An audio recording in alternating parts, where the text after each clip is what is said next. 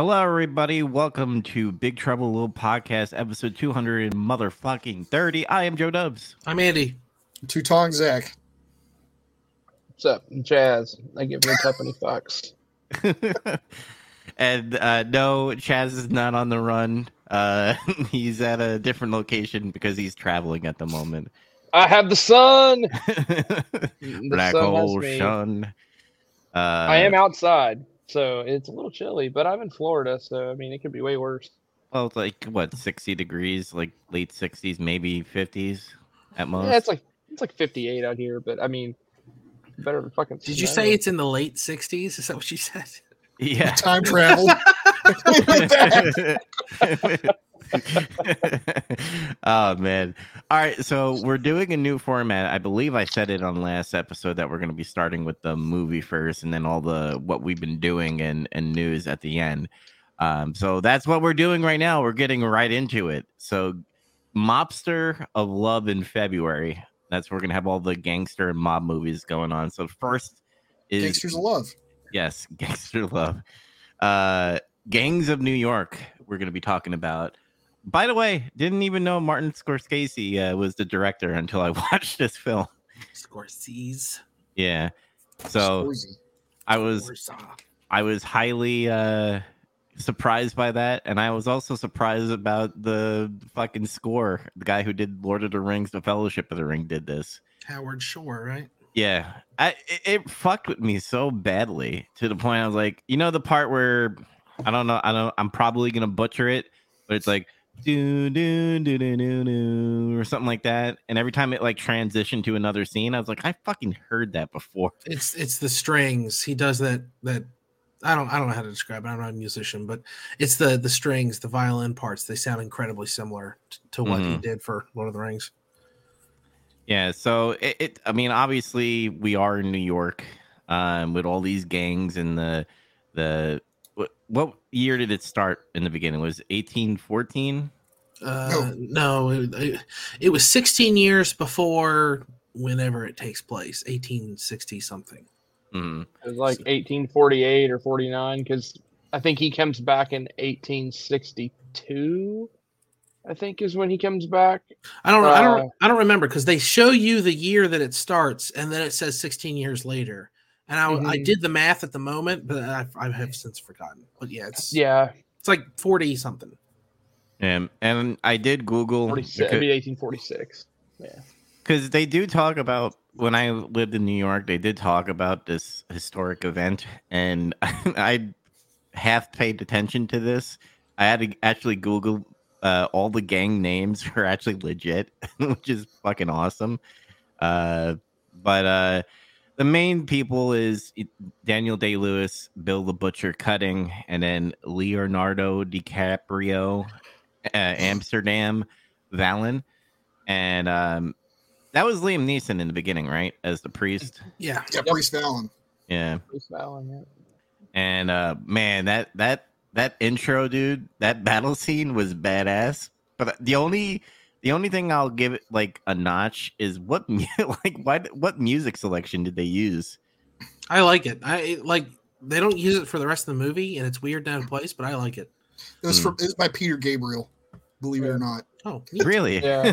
I also, I also I was really listening to like- it this morning going to work. I was psyching myself up.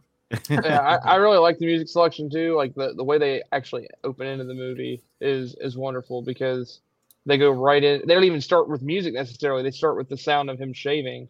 It's just very silent and just goes right into that, and then you start to have that slow build up and the battle music, and then it actually just goes into full on song during the battle. It's one of my favorite openings to a movie. I guess I'm showing my bias already to what I think about the film, but I, I love the way this movie starts. I, Yeah. I when I saw John C. Reilly, I was like, really? He's in this too? That's what I was Like, saying. The other show is like this is the best example of oh he can act seriously. yeah. Uh, the only thing I'll have to like is I always like nitpicking. Uh, there was blood in that scene, but at certain times, like there was no blood. Like when uh, Bill the butcher cutting when he's using his hatchet, his butcher hatchet, and all that stuff, and he's like slicing and dicing people. Like there was no blood. I, I don't want like a Tarantino over the top Kill Bill type of blood, but they were just like no blood, and then eventually it got to blood. Uh, and what I like about this film, it has like a comedy tone to it. Like the girl with the sharpened teeth that looks like a fucking uh, a goblin. She's based on a real person. I Really? found out. Hmm. Yeah, some I I, I can't remember her name off the top of my head, but some time ago, someone was reading the trivia from this movie to me, and one of them is she's based on a real person. She really did file her teeth, and she wore fake brass nails to attack people with, like fingernails. Mm. So Dubs, the point you're making, if if you go back and watch it, which it it does happen with with others because they're like bludgeoning a lot. Um, but if you notice the big focus they have at the beginning of the film is with Bill the Butcher's like working through each person as he slowly gets towards Vallon, Mm. and it's I, this is the way I've always interpreted it. I have no way of proving it, but it, it, I actually thought later it's a tie-in to something he says in the film. That at least when he's tearing through people and stuff, he doesn't really cause anybody to bleed or, or anything until he gets to Vallon, and Vallon's the one that he actually causes to bleed. Wounding And- instead of a killing blow, right? Right, and the reason for that later on too is he said that Vallon is the only man he's ever killed that mattered. Hmm. So I always took it as it was an imagery to that, but that again, I don't know if it's anything. I might just be full of shit, but Well, jumping around, like I do like that. Now, keep in mind when I say I like, I'm not saying that I like because his his his group is pretty much white supremacist. And That's what they're portrayed as, as far as in this film. It seems. Yeah, like. they're they're nat they're ultra nationalists. They're yeah, xenophobes. They're I don't know. There's a bunch of other words for it, but yeah. But what I what I liked about his character, like when uh the part where he's they're fucking like all the women in the world in that one area, uh, like he's drunk at a uh, drunk and tired, and he sits next to Amsterdam, and he's like, "I tr- treat you like a son. The only you know person that I respect killing was the priest." Pretty much saying, you know, the only person I loved killing was your father because I had respect for him in some way. I don't know. I, I kind of like that scene. It was like I, I hate his nationality, but I respect who he was. you didn't even mention what what's my favorite part of that scene is that is he's draped with an American flag. Yeah. I- yeah, Like, I'm so tired. I can't sleep. Where did you find a flag and why are you wearing it? because he loves America I know it's like he's ultra nationalist and all and he stuff. feels he himself is America. Uh, something stood out to me. I, I, I was mentioning in the chat every time I watch this movie, I catch like a dozen new things that I didn't notice. And my favorite one this time was, um, he talks about how his father died defending this country. Uh, Bill does, William Cutting, and uh, he he says he died uh, July, uh, um, July something, eighteen fourteen. And I was like, wait, so the War of eighteen twelve, di- fighting the British. I looked it up uh, that's the day the Battle of Lundy Lane took place, which took, which took place on Canadian soil. Um, the American military during the War of 1812 invaded Canada. So his father didn't even die on American soil defending American liberty. He died invading Canada. like it's just it's a tiny little thing. Like when you catch it, you're like, it just adds a little bit more to his like his nonsense. Yeah. Um the hokiness about this film is like when uh, Amsterdam is coming back to New York, you know, the four points. and he holds the Bible and then like when he's crossing over the bridge, he throws the Bible into the water and it has like that really slow motion of the Bible. Dramatic slow motion. There's yeah. a lot of Bible weird being slow motion in this movie. Mhm. Uh, speaking of slow motion, kind of like full circle, where in the beginning, you know, he's fighting Amsterdam's father, and then at the end, Amsterdam is fighting Billy. I do love the battle, like the the slow motion of Billy the Butcher just like cutting the Achilles with the the swords and shit. Like that whole fighting scene of just the military bombing their own citizens while fucking uh you know a battle is had like the visuals are great the fucking you know the reasoning is fucking retarded and stupid by the way uh old honest abe and his military um but yeah that that fight scene was cool i will say like the middle of the movie especially when it gets to the part where like oh we have to have tits in the movie i'm not complaining about seeing them but it's like all right i get it they fuck they fuck a lot At I first do- they don't, and then they do. yeah. But what what what thoughts do you have about the the movie, guys? I want to hear your opinions. It's okay. It's okay. I'm just kidding. I'm just kidding. I love this movie to death. It- it- this Mhm. movie is really fantastic. It's it's like the perfect mixture of it's a crime movie directed by Martin Scorsese, so already it's doing great. But Mhm. also, it's about a period in history that I've always been fascinated by. I don't think there's enough films. I mean, b- besides movies that deal directly with the Civil War or the Wild West, there's very few films that take place from like the 1850s up through the 1910s. You, you'd you'd think um, all the cities in the United States went from the colonial era to the modern era just overnight or something. Yeah. Because all you ever see is movies about Civil War battles or gunslingers in the Wild West. That, that's all we get. I, I like this. Like it, it's very much tied in with the Civil War, kind of because of the the draft riot and stuff. But it's still showing something we usually don't get in film. And I just I'm I- always get a hard on for that stuff. It's great. Yeah, the industrial age within America, especially East Coast, is very hard to find. Like you said, a lot of times if you find anything it's industrial age, it's, it's typically going to be in Europe, like England, or even if you have anything at all. I, I always think of like anything that's going to involve like Sherlock Holmes or anything, um, or th- there's some other literature that might cover that area. But you you don't get really anything uh, in the U.S., which I think is interesting. So, yeah, I'd agree with that. I like the time period uh, I think it's something else that's really important with this film too is that there's actually a message within the film. It kind of ties more into what you were saying there at the end with the the military invading. Um, this uses a very classic uh, story or like a plot development, um, which again a lot of it's based on true things that had happened, but you're using the classic uh, story architecture of uh, protagonist is orphaned by by certain villain. He has to and he has to run away. He has to come back and redeem himself in some way. There's like the the downfall of the other person finding out, and he has to infiltrate um, and become close to that person. But then that person finds out before he's able to get his vengeance. And then there's there's finally that that climax of finding a different way to to somehow get that said vengeance. And then you get the end of the movie, which touches on the fact that war fucking sucks and sometimes personal vendettas aren't really worth all that much necessarily whenever everyone's just going to die because uh, the, well the government's fuck everybody anyway So you're- you're saying this movie ripped off The Lion King? Is that what you're saying? Because it's the same plot. I, well you could say that or you could say the lion king ripped this movie off historically i, I don't know i don't know if you how you look at it chronologically i mean i know the story of the i, I don't know i can't remember the original african story uh, that the lion king's based off of but i don't know which which happened first African Hamlet, right? I'm pretty sure. Afri- yeah, African Hamlet. Yeah, that's what that's what it is. Yeah, sorry, I didn't want to just jump right into it and just say the H word, but yeah, it's like that's what, that's what this is, right? This is just that same architecture. Um, actually, a movie we talked about not too too long ago that I had watched. Um, if you haven't watched it, you need to. The Northman.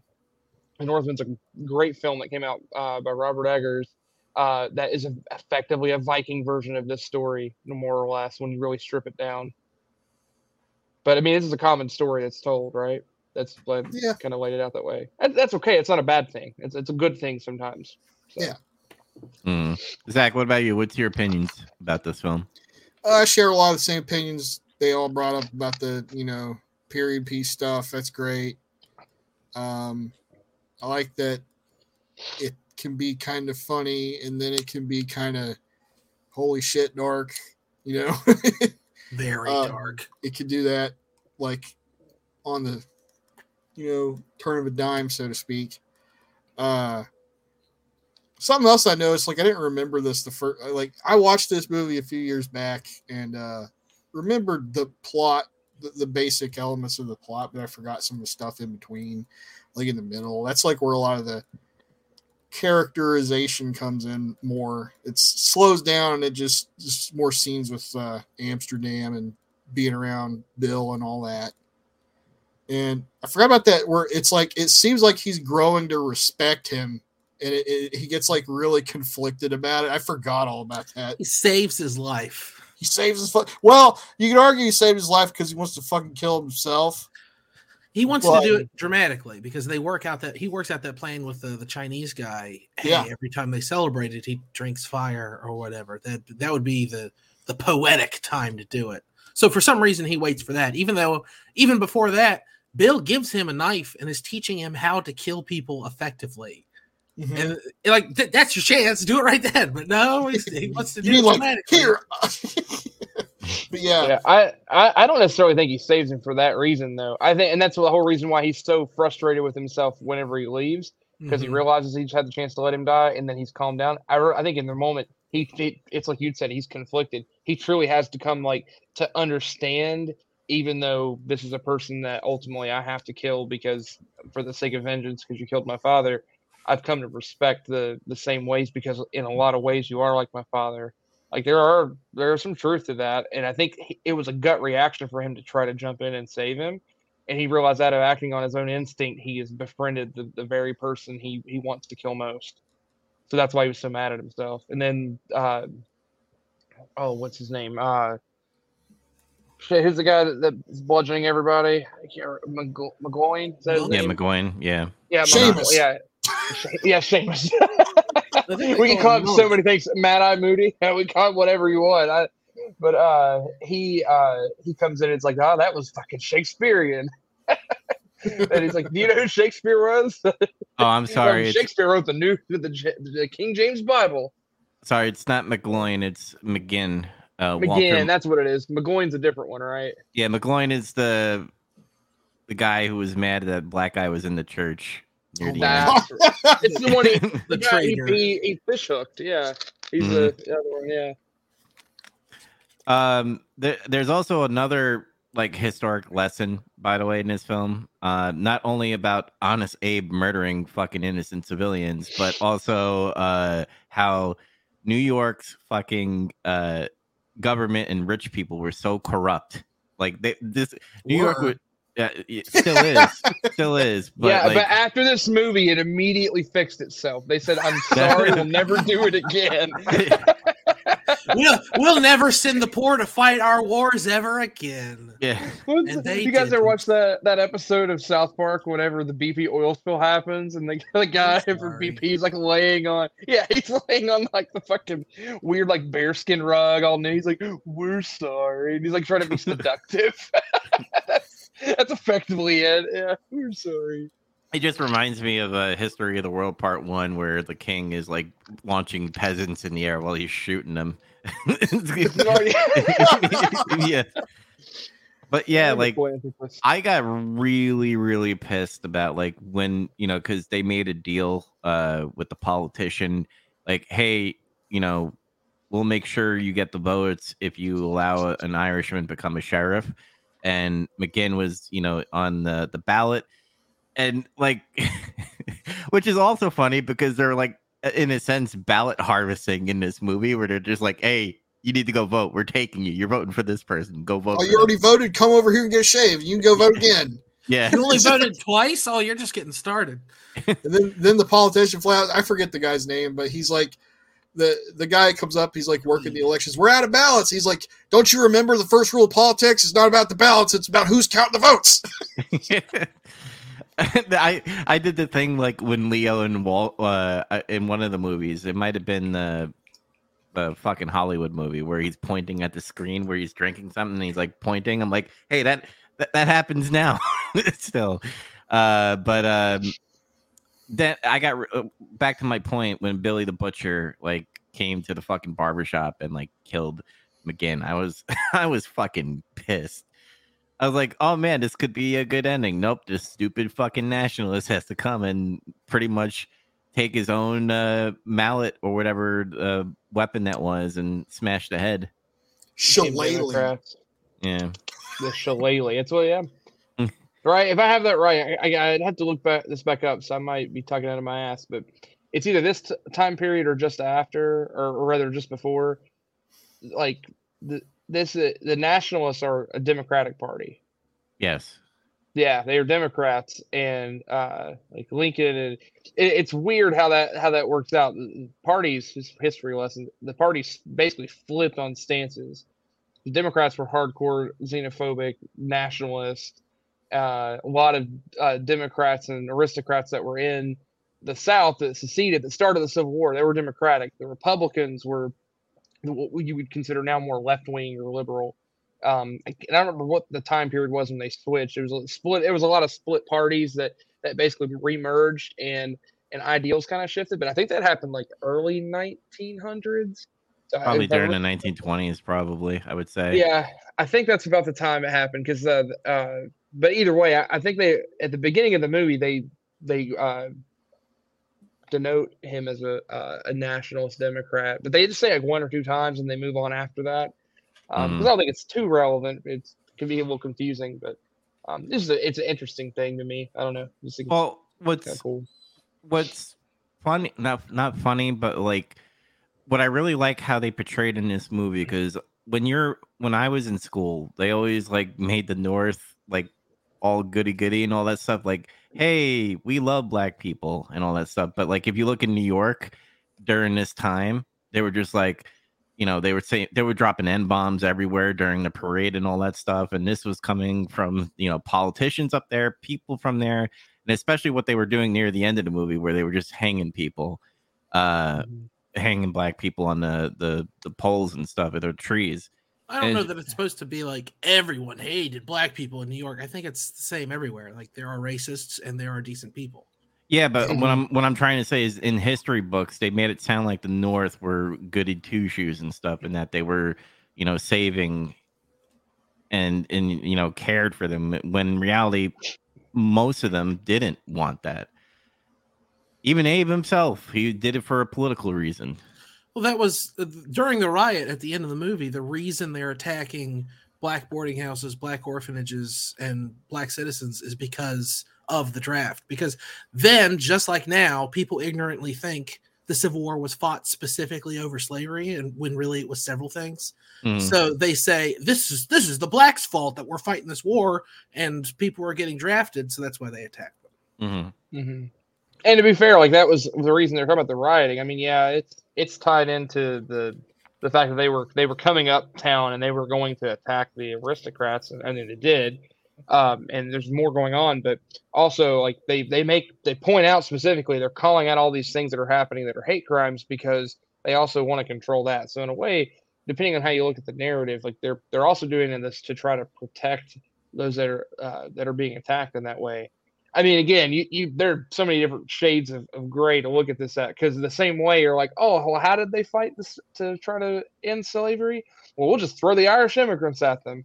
like that. That's I mean, again, it's it, nobody's really fully 100% right and just in this case. Like there's dirty tactics on both sides, and like Andy had said, the Civil War happened far more than just simply they just fought over slavery. Again, it is a huge factor in it because Mhm. slavery was the driving force of economy in the South, and that that's that was effectively what was going on. But It'll be really Uh, easy for us to get way off in the weeds on a history debate, but maybe we should stick with the movie. yeah, yeah. I, I will say one last thing. I, I thought this was a cool thing I saw online when I was reading some stuff about this movie that someone had said. It's, it's all commonly looked at that that America fought the Civil War to end slavery, and rather what actually started it, at least in terms of the secession, it's technically a group of people sus- attempted to secede from the U.S. to defend maintaining slavery, which is technically true, but for the for the reasons of economy and all the other stuff we talked about. But nevertheless, uh, yeah, slavery bad, but Also- people, good people did bad things to also try to win the Civil War. Also, to end history talk or whatever, um, watch Razorfist uh, video on Abe Lincoln and get this book, Lincoln Unmasked. So if you want to learn about Lincoln and, and stuff, Y'all and need to stop hating on Lincoln. Lincoln fucking killed vampires during all this shit too. You gotta remember that. like He was I very busy. man, man, busy man, very tall. He, he he wrestled fucking vampires. I don't know why you gotta hate. He ended slavery and and fought off Dracula, allegedly. But uh, I, I want to point out to this, even though I, I I dislike the elite and rich people, um, when they were having the rioted rioted stuff, and that one rich dude just took out two pistols. He's like. he looked badass for like a second. like one second, Yeah. and then he was immediately overtaken. yeah. yeah, but uh, the, the, I will say, um, the whole Cameron, oh, Cameron Diaz, sorry, Jen, Jenny Everdeane, uh, in Amsterdam. They always have to put like a love story attached to it. I was okay with it. I always like seeing Cameron Diaz anywhere, so I wasn't too, um, you know, like bored of it. Uh, I thought it was kind of like fast a little bit on like, oh, we're going to California and all that stuff. But then again, this was during the uh when they were going for the gold rush, right? Mhm. They were moving out Yeah. west. That would So have been that would have been fifties, forty minor forty niner. That's how I always remember when the gold rush was.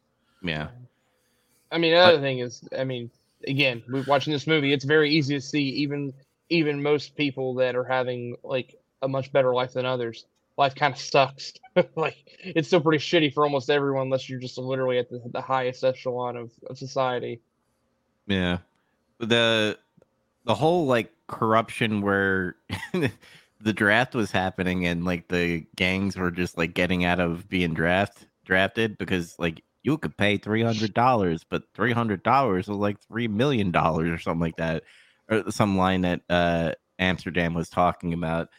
And then today, you gotta laugh. Uh, there was a I was my my dad has a uh, radio show on, and they had like a commercial going on, and they had a commercial for a selective service, and they made it sound like it's a good thing. He's like, "Hey, you should do a selective service. You get student loans, government jobs." But I'm like, "Yeah, you get you get fucking drafted to war to die." like they make it all sound like all fucking happy and shit. Uh, so like when I watched that and I heard that commercial, I was like laughing my ass off. Like this is bullshit. I did look at this stat because I was just curious, and it's funny because Google is very ready when you sort of type this sentence in. If you looked it up, how how much uh, money is three hundred dollars worth now, or how much money would it be now? Three hundred dollars in eighteen sixty three. It's around seven thousand dollars, roughly, a little a little Hmm. more. I would have thought more, honestly. Yeah, I, I would have too, uh, but given I, I don't know how that if that's uh, ta accommodating for the last couple of years. Maybe seven thousand dollars like in 2019. But geez, for this economy, it's like that's like fifteen thousand now. Nah, I'm just bullshit, but but but really though, it- it's still a lot. I mean, it's seven thousand. Uh, a lot of money to just come up with to say I just don't want to get, get drafted. But like you said, they're like, "Fuck you! I'm in a gang. We're not going to do shit." I actually love that the part of the gang uh, warfare too. Uh, it just ties into the history of New York. Is uh is not just the gangs themselves, but all of like these shit little like police policing departments and all these fire stations, like all the different like fire brigades that are set up that are like, "Now fuck you!" They're like fighting with each other. I love that part. That, that is excellent. down. They're they're all funny. private fire departments, and they argue about who puts out fires. I love that. yeah, they didn't see each other. He's like, hurry up before what's the name of the, the black something? Um shit, what was their name? They were trying to like put the fire out before they showed up, and then they showed up and said, "Ah, fuck it, let's fight." And they tried to fight, and then they look at the building and say, "Oh, this one's lost. Let's let's loot the next building and save it before it spreads." Yeah. That- that's where the comedic comes in. Like, yeah, that did happen because I also did read up on it as well. And by the way, that stuff, I mean, it doesn't happen. There's no fights and stuff, but they like fight in like uh, uh softball games and hockey games. Like the big thing in New York, it was NYPD versus FDNY hockey games. And usually there was brawls in the stands, and there's brawls on the uh, on the ice as well. So like that stuff kind of still happens, but not to the extent of what happened during that time. I can confirm. I've I've watched cop dramas. This is this has happened. I watched Yes. Brooklyn Nine. Nine. Oh, At man. least three seasons. All three seasons. this happened. fucking Yeah. homicide hates it when SVU fucking steps into their territory. God damn. Don't even get internal affairs involved. Fuck Fucking I. internal affairs.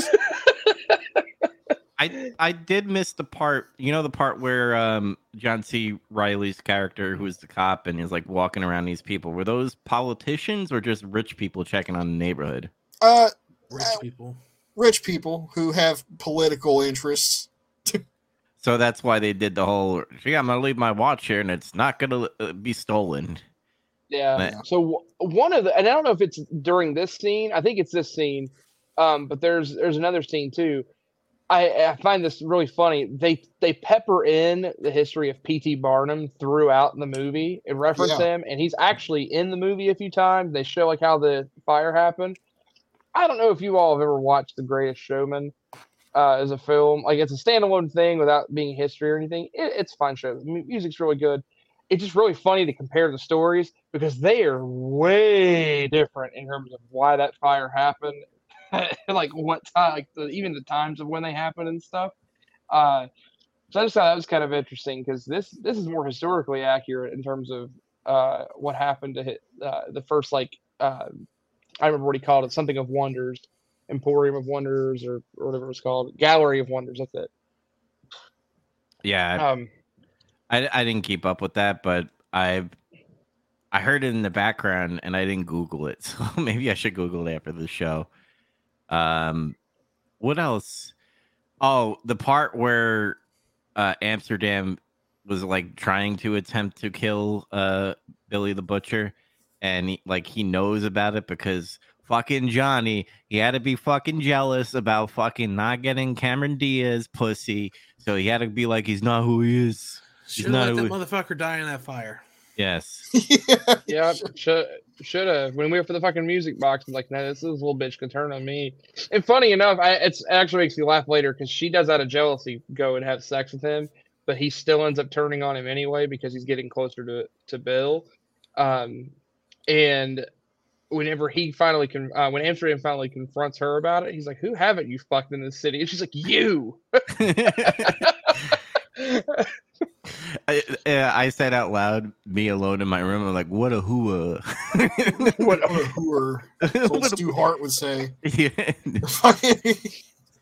uh, Um, yeah, I like that whole scene though, where you know they're there to celebrate. It builds up, and he does like all the knife tricks with uh, uh, Jenny and stuff. It's just like one big build up to him fucking countering his attack, knifing him. yeah. I like where he gets to drink with the fire and he like throws it like a Molotov cocktail and like fucking beats him up. My favorite part of that scene is time to tenderize the meat and he just starts fucking headbutting. He's just fucking going ham and stuff. But yeah, the, again they they mess around with the fucking slow motion again because I think this came around when fucking Matrix came out 2002. Yeah, everybody was infatuated with slow Yeah. motion effects. So when, when he threw when he threw the hatchet in the air, we had that slow motion. I thought it was gonna hit him because like, is it he's trying to like beat him up, but you know that honor thing where they have to have this fight uh, and stuff. And I and I also like the part where all the gangs are in one area, like having a like rules thing, like. Hey, what, what do we have in here? Hatchets, fucking knives, and he's no like, "What about pistols. no pistols. He's like, good boy. uh, Daniel Day Lewis, man, and I know I said it in the chat, and Andy brought up that one movie that I didn't see, but he plays like a bad guy really, really well. like, that's his thing. He's Yeah. wonderful in this movie. This is Yeah. one of his. I mean, he's wonderful in everything he's ever been in. He's one of the best actors to ever live in my book. hmm Well, one of, my favorite movies with him is There Will Be Blood because, you know, him in that fucking movie is great, especially with the him and his fucking kid. That's just playing one of my favorite movies ever made. That's like top three for me. I love that movie. Hey, it's got the same thing going on. It's part of America that I don't usually get to see in movies. Blah, blah, blah. And also, uh, Daniel Day Lewis is a son of a bitch in it. Yes. It, it, and it, he's really good at that. and what he's really well at and, and it's in both movies by the way. Like he shows love in a way that he's being greedy because when he's showing love he's not really showing love. He just wants what he wants from that person that he's loving if that makes any sense. He's being selfish. Like when he's being in love with the child in and there will be blood is he's using the child to get into towns to get that oil. In this one he's being nice to all these irish people that are working for him because he wants something and that's what he's great at acting You mean i he's don't know being a sociopath? yes mm-hmm. I Thank you agree to a point. I think in this movie it's a little different, and I, again, it, he still is who he is, and he's just forged that way. So his his ability to just deal with Amsterdam in that turning point is is like again, it's well executed. It is what it is, but I, actually think he re- he really did come to find like this is the closest thing I've had to a son, Mhm. and and he I think he truly was hurt by it. Like he didn't want to believe it at first too. Like he was going to kill Johnny before he could he could truly tell him. and then it it made sense because he was kind of suspicious of uh, who's this guy, and he sees he sees enough things that kind of add up, but he doesn't want to see the writing on the wall. Like there's several times where he won't make eye contact with him. He catches him looking at the the priest, and like so. There's even like a theory of did he know the whole time, and he just then like was in denial, or Mhm. and and I, again either way, I really do think he was hurt that way. Again, he's Yeah. still human. I know it's a weird thing to think. Yeah, he's a, he's a monster of a person in a lot of ways, but at the same time, in his own weird, twisted way, he thought he was trying to do right. I think it's part of the end. He realizes he went way too far. Just how um, Monk's character said, if if Vallon would have, if Priest Vallon would have succeeded and, and killed uh, Bill the Butcher instead, would he have gone too far? So would he have been any different from Bill?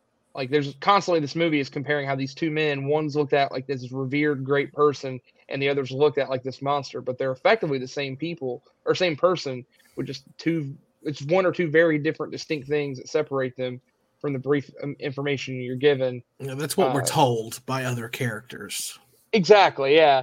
And it's just it's just so interesting how they can be so similar but so different. Um, I don't know. That's what makes the movie so interesting. Like, how wrong is Bill? Uh, is it more that just his ideals are wrong, or is it just the methods he takes to to pursue his ideals? Well, it's how he was taught probably from his father who died in Canada. Like Invading Canada for Yeah. America. he probably got taught like, you know, uh all these foreigners coming to uh, fucking New York and all that stuff. And like that's he's like, we need to like he says one line where he's like, we should just start shooting them as they come off of the ship. Like like like what the fuck? yeah, Uh he's fucked. and uh I also want to make another comparison, and I know I'm not comparing the movies, but like what happens, you know, like in a Clockwork Orange, you know, uh the gang members, like they're part of the gang, and then after he gets the experiment and he's having like those episodes, every time he sees violence, he starts throwing up. You know, the po- you know they're they're policemen. That's how I remember like all the people Amsterdam is seeing in the film. Mm. He's seeing he's seeing all these people that were part of his father's gang um now working for these corrupt politicians like John C. Reilly's police officer, McGloin, who's like the the fucking henchman for Hey, fucking he's the those- worst one. Like, he just straight up is a turd go. He's son of a bitch. Yeah, he don't give a shit. And he really hates black people, man. Yes. Apparently, yeah. yeah, dropping hard R's. all I do whole want that time, yeah. I do want that medal though that fucking Amsterdam had that uh fucking uh, Cameron Diaz character stole from him. And I like the St. part Michael's thing. Yeah. yeah. It- I, I also really love the scene where he get he's in the church and he's yelling about there being a black person in the church, and the priest he turns around and he's The priest lays him out. Yeah, it's great. But the, the, my favorite part is they don't even have any follow through at all. It's immediately the next scene, and he's walking with Billy, and he's got the head wrap on. Like it's like he just gets fucking clocked, and then he just got the wrap. That's what I appreciate about it. It's just we don't need any other meat and potatoes. We don't need another filler. He got his ass knocked out for being a fucking bigot. Mhm. Uh, That's like you were talking about the uh, themes of the movie, and there's several, but we haven't touched at all on racism and xenophobia, which is like one of the most obvious ones in the whole film. Oh, it's the elephant in the room. Not you go back to P.T. Barnum. This big There's an elephant elephant in this through the fucking movie. street. Yeah, but literally, yeah. I love And that part, by the way. is racism. No. Yeah. Dude, Amsterdam was like, do we fucking run? and the elephant's like, nah, bitch, I'm gone. Yeah, But they they do a really clever thing because right off the bat, you hate uh, Bill Cutting, you hate all the nationalists because you see the parallel in real life to to ultra nationalists and you know racist scumbags. But as the movie wears on, you like Amsterdam start to like uh, Bill Cutting. You start to like him a little bit because he's like teaching him things. He's a nice guy and he's charismatic. He's a charismatic leader of bigots. And Mhm. then, you know, around the two thirds, halfway point, you're re reminded, no, this guy's a really terrible person. And, you know, they bring you back. But I just really like that they they play with the idea of letting you like this character, even though he's very clearly a terrible person. Mhm. Mhm. Well, uh, I'm gonna use an example. I, I, if you haven't seen the episode, still go see it. It's not like a big spoiler. It's pretty much in the beginning of the episode. But Black Mirror, there's an episode of this kid who watches porn. Um, on the porn is not just ordinary porn; it's CP. But there's hackers that are kind of just like bothering him and terrorizing him, making him do like ta- different tasks and all that stuff. And you start to feel for this guy, uh, this you know possible pedo. You're just like kind of rooting for him to like stay alive during these tasks. And that's how I kind of felt with Billy the Butcher. I'm like, oh, he's kind of a father figure for Am- uh, for Amsterdam and all that stuff. But then you're just like, wait a second, he hates Irish people. The half of my heritage, he hates Irish people. half of my heritage is Irish. So like, I was like, fuck you, buddy. Was that Yeah. he says like on the seventh day, Lord squatted over England and out dropped Ireland. No, no offense. He keeps calling them. Offense. I, if if this is a slur, I apologize, but he keeps calling them bugs. Is that an Irish slur? I yeah, I've only ever heard it in this movie. there's several different Irish slurs, bog hopper, all that other stuff. It's there. all There's several old ones. That's one of them. Yeah. just- I- this is the this movie's the only place I'd ever heard it, and I just I didn't know if he was if I was supposed to be interpreting it a different way or if it is just a slur. I have no idea. Mhm. And I also um like the part where, you know, uh well, not the reasoning, but the like Leo's character Amsterdam after the fight at the end. You bringing up racism, he's like, you know, his his black friend and all that stuff, where they put a candle on him. It's like they all were brothers in this fight. like it wasn't about the skin color or the heritage. It was just all working together for a goal and stuff. So like it had I, that. I think that's also it's part of the message about like coming together no matter what your background, because contextually this movie is about New York City and it came out in 2002. Mhm. that's also kind of I think why they play it up a little bit. I think there's a few things in this movie that I feel like they played up because it came out a year after 9/11. Yeah. I'm glad you brought that up because there's something else I want to talk about. We can do that now or later. Well, Do you there think? Well, it's just I'm not sure when the production was, like the exact timing of it, but you know, at the very end of the movie, oh, they show where those Twin graves are. It shows the towers, and and that's how it ends. I thought it was an interesting thing for it to come out so soon after 9/11 that they would have left the towers there and and maybe not remove them. Like, I'm sure that's intentional. background- That's got- to be super on purpose. Like, there's no reason Yeah. for them not to remove it if that's what they wanted. I'm sure it was a conscious Mhm. decision by Scorsese and the film's producers Yeah. to be Right. like, "Oh, we uh, rem- remember the towers. We're stand together as as New York City, as the United States of America." And blah, blah, blah. Now, if he Mhm. would have left them out, like if they showed the towers and then the tower is gone, then I'd be like, yeah, that, what the fuck are you doing? That, Like, Yeah, that would be too be much. That would be Yeah. too much. Yeah, I think you just don't have them at all if you're not going to do that. Yeah, if, yeah. I, I would agree. I, I wondered if it was that because this movie ultimately does feel like the whole thing of, of unifying. Uh, Mhm. it's all it's again, it doesn't matter your your background or or your status or whatever. The government will try to find a way to fuck you. So work together instead. That, that was the, the message of the movie, right? yeah, Mm. pretty much. Oh, Zach said because I'm from New York, I should know some location. So, Mm. uh, fun tip: when they went to go, they had to move uh, the boxing arena to the harbor, same Mhm. harbor that uh fucking Kevin in Home Alone Two uh, was running away from the the wet bandits. So, Okay. Nice. Yeah. You know, yeah. I, I like that by the way because the politicians and the police officers like they're so corrupt. They're like, "Hey man, uh, you can't do this. Uh, so we're gonna have to shut it down." Then that's when Amsterdam comes up with like, "Where's the city limit end?" And then they move it Mhm. To the the I also, I also really like it because it shows once again how the city is a city of clans because it shows the rival fire brigades and of course there's all these gangs but they come in he says I thought we bribed the police you bribed the municipal police this is the metropolitan police Yeah, it's yeah, it's like no wrong one. it's like god damn it cops and And- layers. And I also want to point something out. Um, in the film, they voted for the sheriff. Now in New York, you don't vote for the sheriff; it's appointed by the mayor. oh okay So, hmm. so fuck that. By the way, they should be voted in, but that's just my opinion, man. for sure Uh, but my final thoughts on this movie because I want people to watch this movie. I highly recommend it. I had a good time. Um, not because it's in New York. By the way, it did give me chills though when you know they're at the cemetery area and like the time was passing by where pretty much those headstones are gone. Uh, and then you just see the city like growing, like you see the Brooklyn Bridge and all that stuff.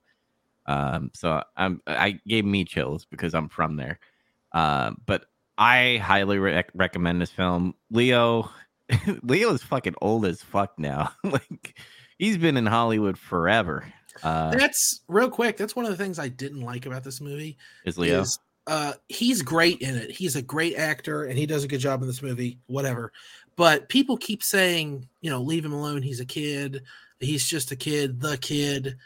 And um his character is supposed to be 16 plus what, five, six, maybe? He's 21 at Yeah, the earliest. yeah. Yeah. Yeah. And Leo in the at this time is like 28, 29 or something. And it just Mhm.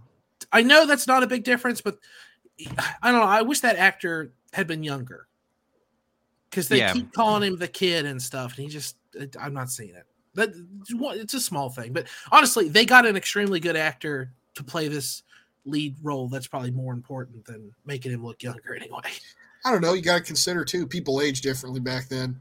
That's true too. But still, they're calling him the kid. Like he doesn't look like a kid. He looks like Bill- any of them. Bill was like, "I'm 49 years old," and he was acting like he was ancient. And then I guess back then, by those standards, you were. Yeah. You might not make it to 40. God, I love his fucking top hat though. I want that fucking top hat and fucking trench coat. You want to just sit there drunk and tired, and your arm hurts, and you're draped in an American flag. yeah, and tell my false eye tell because you the cut your own eye out. Because There- there's your next Halloween costume. Just get a flag, you get a glass. Oh, by the way, Daniel Day Lewis got a glass contact lens and taught himself to hit it with a knife without flinching for that scene. Holy he actually- shit! That He That's actually touched his eye with that knife for that scene. Jesus Christ! Like I know the guy's like a method actor and like you know really dedicated. That's too much. That's crazy. Well, yeah, Yeah, he, he really tapped his own eye, and I guess also he stayed in character. Like he's a method actor, so he stays in character. And he and Scorsese and DiCaprio went to dinner at some fancy place during uh, shooting, and the waitress was scared to death of him and would not go near him because he wouldn't break William Cutting character. yeah, I mean, uh, wouldn't, wouldn't you be, care- be Yeah. terrified? Yeah. Uh, it's just funny. I kind of wish he went to like a fucking Irish pub in New York, and, he still, and he was still in fucking character. Oh boy, he'd be beat the fuck up. But probably that's the reason why they didn't take him to an Irish pub. Um, but again, I highly, highly recommend this film. Andy, what about you? uh yeah if you ask me on the right day i'll tell you this is my favorite scorsese movie which probably sounds outrageous but i just really like the time period. I really like all the actors in this. There's just something perfect about this movie.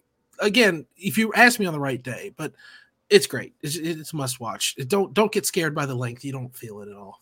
No. Yeah, Zach, what about you? Yeah, uh, I recommend this movie. It's probably one of my more favorite ones that Scorsese did. Uh, I like the end of it, especially where it's like it builds up like, oh, they're gonna fight. This is it. This is blah blah blah. It's like, no, this fight's ruined. It's fuck that fight. Everybody runs away or they get cut down by the fucking army. Dude, I think when the cannons went off from the ship, I'm like, are you fucking kidding me? like, Nope.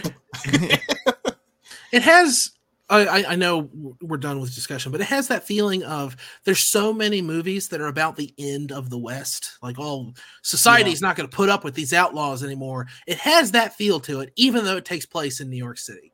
It, it's Yeah. like, look, mm-hmm. this gang shit, the this government, this society, this nation isn't going to put up with this. We it's gonna, in a it's gonna just bulldoze you into a mass grave. oh yeah, sorry, I, I'm interrupting your thing, Zach. But the part where they're dropping the bodies in the fucking hole, and you're like, these are voters, and I was like, you motherfucker. We're gonna have to get a lot of one of votes tonight. Yeah, this, Son this movie bitch. very clearly tells the fact that politicians have always been shit.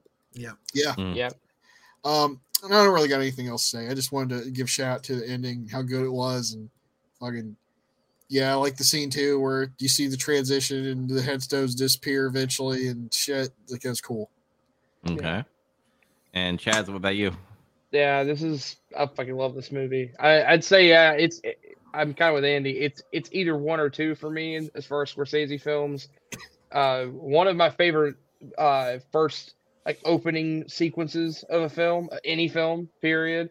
I Yeah. love the ending because and we didn't talk about it a lot, but again, this is a good ven- story of vengeance. It's a classic like Hamlet type of tale, and one of the messages or points in taking those types of tales is that you create a cycle. I'm gonna tie this into to Naruto because of course I'm tied to Naruto. But seriously, there, right. there's a very important thing that happens in an arc later on in Naruto where they talk about the cycle of vengeance and like you are literally do, like disrupting generations of people and putting generations of people through suffering through perpetuating the cycle of vengeance. Someone has to break the cycle.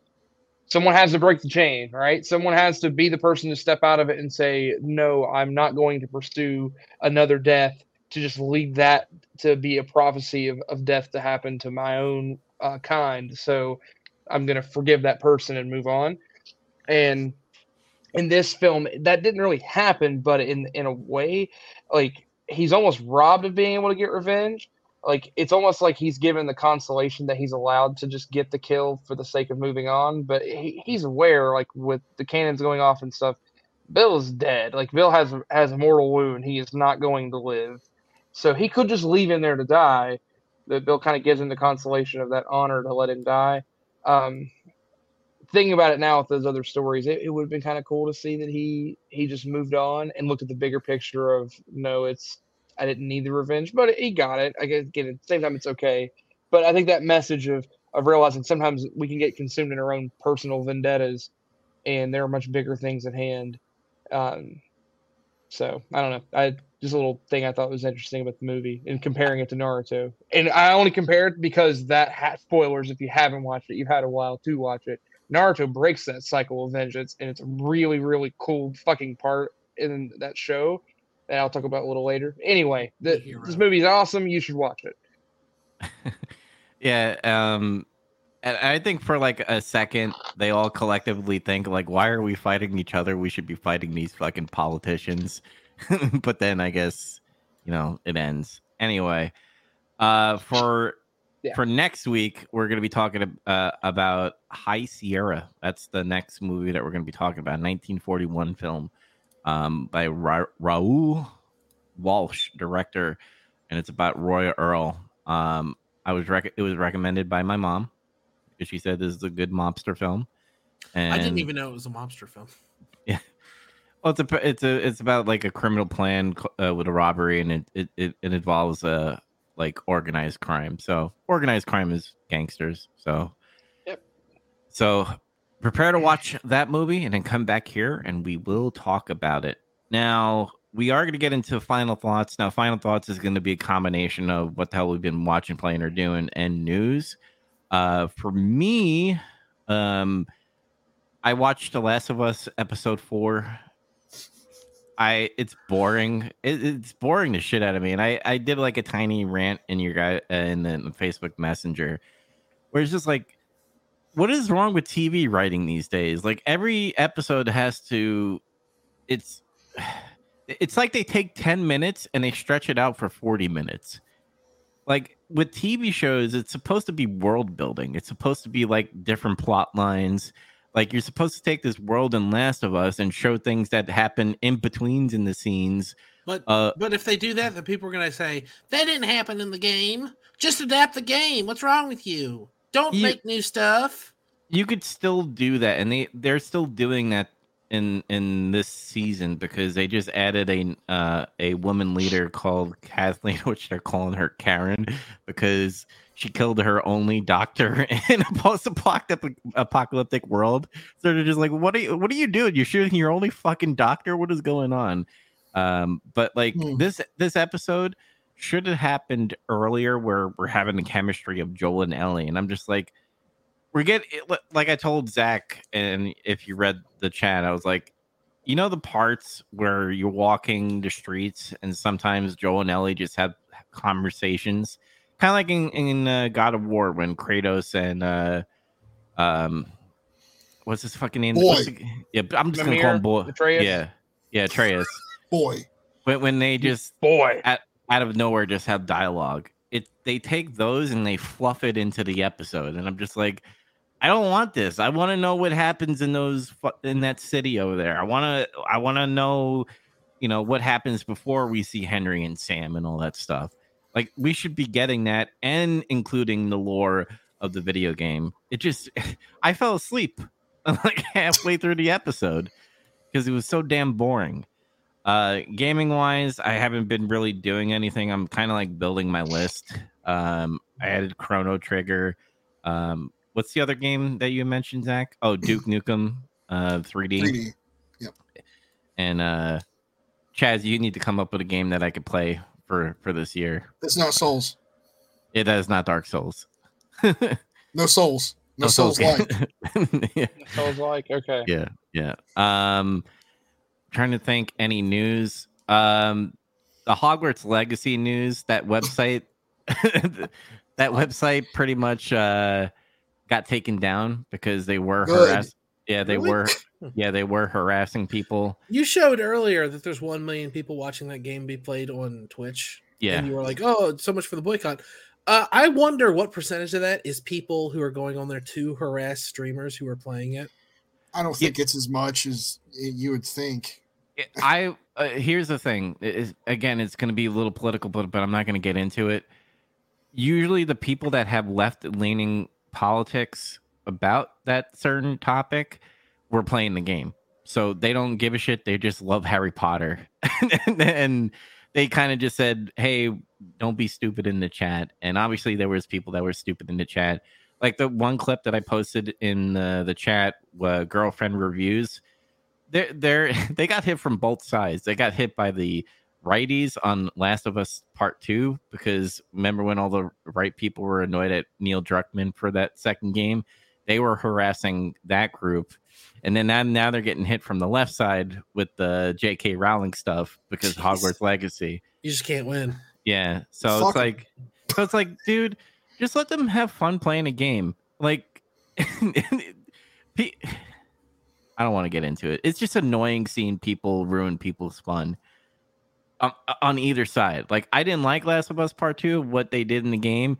Obviously, I want to go through it again without the, the you know the hatred of what happens to Joel with a nine iron That's a hatred. yeah um but yeah that's all i gotta say about it it's stupid let people have fun on what they want to play and by the way i'm hearing this is a really really good game and i will be playing it on friday streaming it on twitch Just wanna, just wanna You're going on the our- list. yeah Just want bring You just our, made the our list! discussion full circle. Um, Last of Us Two, another great game about the cycle of vengeance and how you should break it. hmm So yeah, there, take that in. Joel deserved to die. Sorry. Sasuke I- Uchiha. No, I'm just kidding. Uh, I'm, that's a kind of a troll thing to say. I'm just gonna get Bates like ah fuck him, fuck Chaz and his tuppeny fucks.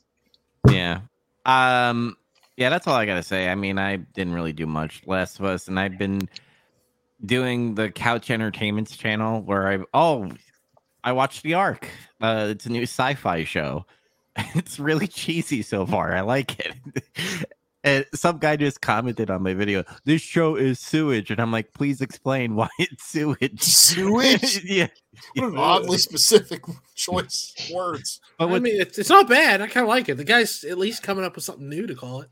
Yeah, true. but that If he said that- raw sewage, I would have given bonus points. Yes. But that's that's an example that I like about that show is that they're adding plot lines. The plot lines like, oh, what's happening with these two people or that, or what's happened with the ship. And Last of Us is like, we need to get there. That's it. and I'm like, okay. I mean, uh, yeah, that's in the game, but there's other stuff that happens.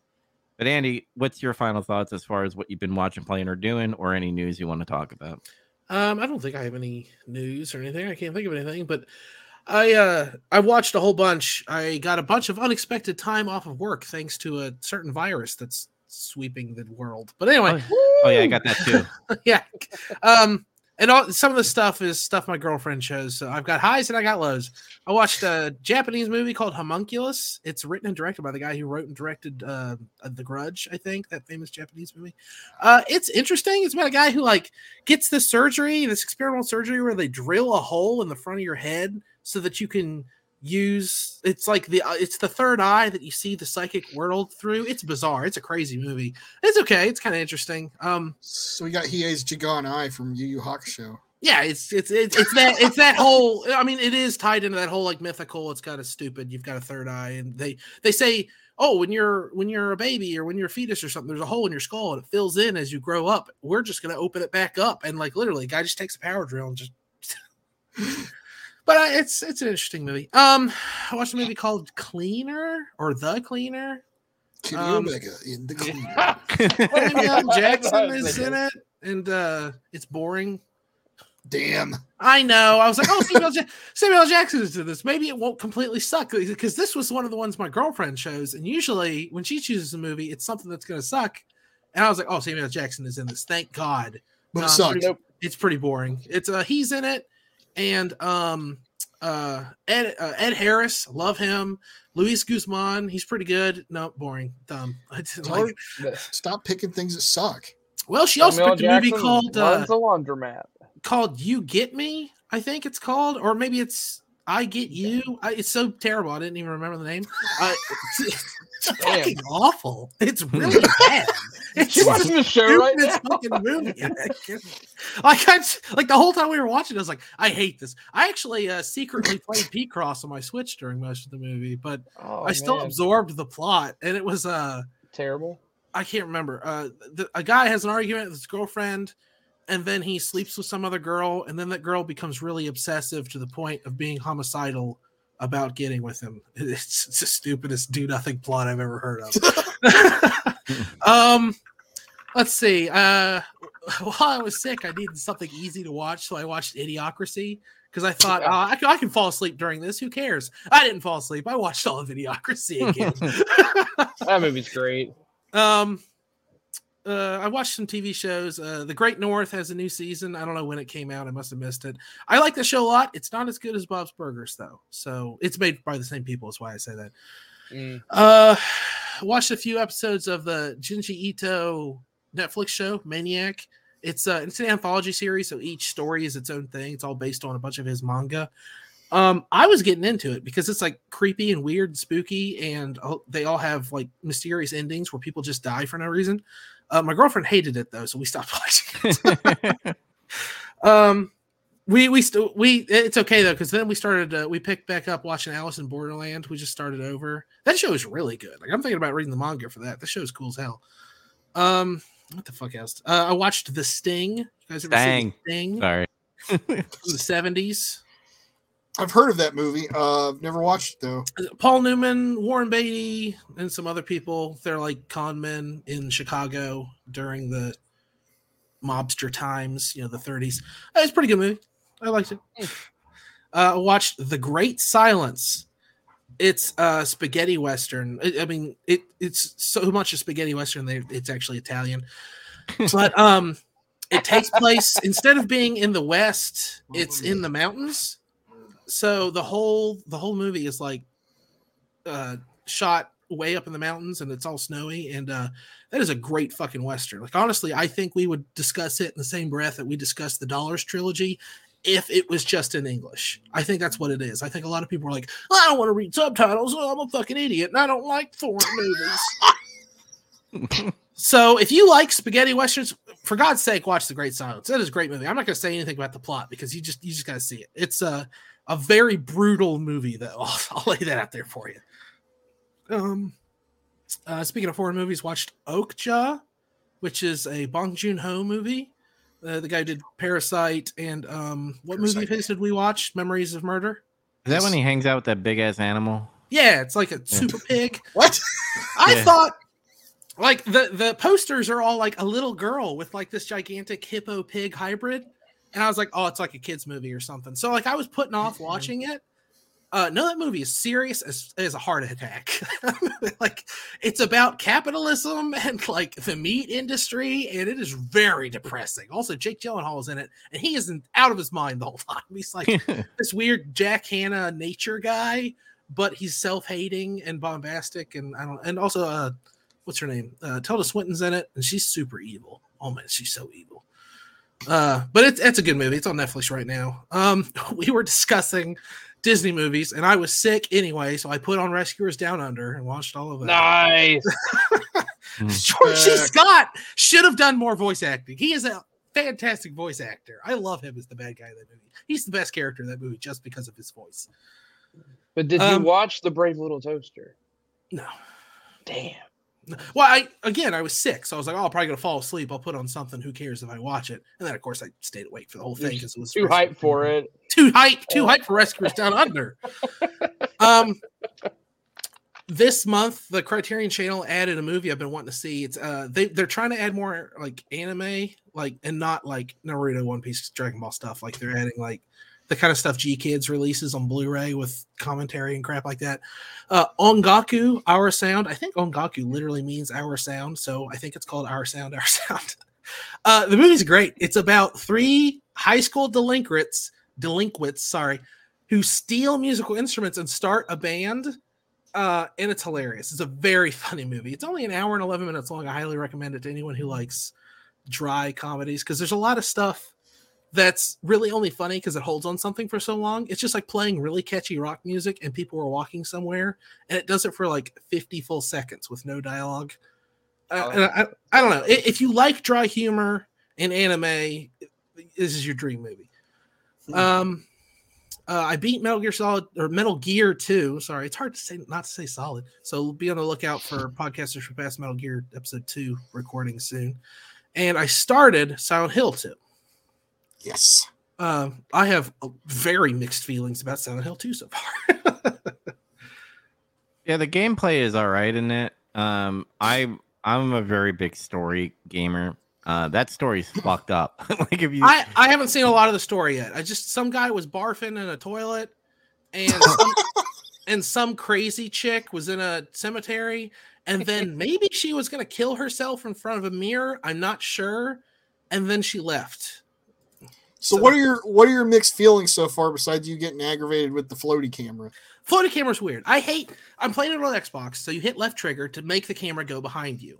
But if you've got your back to a wall, it won't go. Mhm. And if you're too near another wall, it won't go. And if it will go, you hit left trigger, and the camera is like Lakitu in Super Mario 64. It like flies over to you and goes behind you and turns around. I'm like, God damn it! My radio's making sounds. It's dark.